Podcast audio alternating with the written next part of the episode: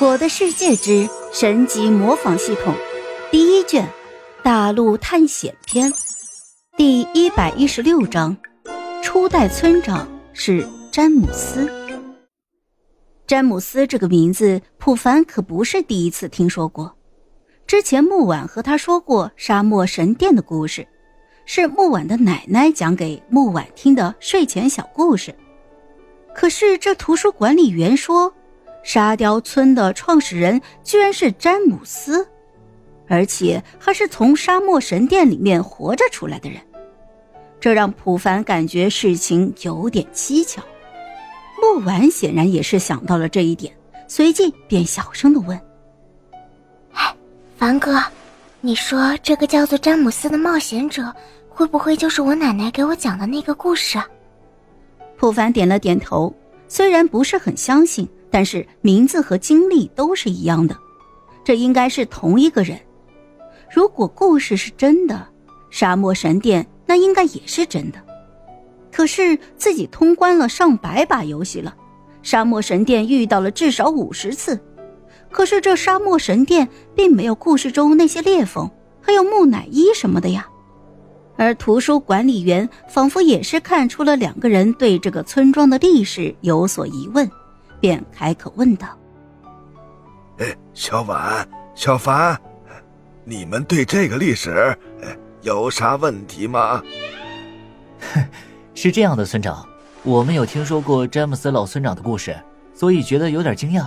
不过不知道这个故事的主人公和詹姆斯老村长是不是一个人。呃，这样吧，我让婉儿丫头再跟你讲一下，看看是不是同一个故事。”“哎哎，好啊。”我也来听听看。图书管理员也来了兴趣，于是木婉便把当时说给普凡的故事再次讲给了图书管理员听。这图书管理员越听越激动，脸上满是惊讶之色。呃，这个故事是谁给你们讲的？是我奶奶讲给我的。呃，那那你奶奶叫什么名字？你知道吗？不知道。哎，没想到，居然还有人知道老村长詹姆斯的故事，这真是我沙雕村的大幸啊！看着图书管理员激动的模样，木婉以为是对方没有知道自己奶奶的名字而感到伤悲。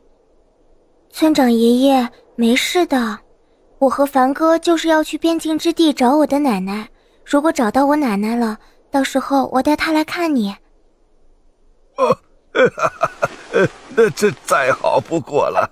呃，可是边境之地无人知晓在何处，你们怎么找啊？啊？凡哥他知道。木婉激动的看向了普凡。而此刻的普凡却还在思考着这沙漠神殿故事的真实性和自己认知的偏差。好，好，好！既然小凡知道，那再好不过了。你们看看，呃还要了解什么？我……那个村长，不好意思，我打断你一下。我想问一下，这个詹姆斯老村长他所遇到的沙漠神殿，可否有地图之类的东西，或者是有没有详细的介绍文献？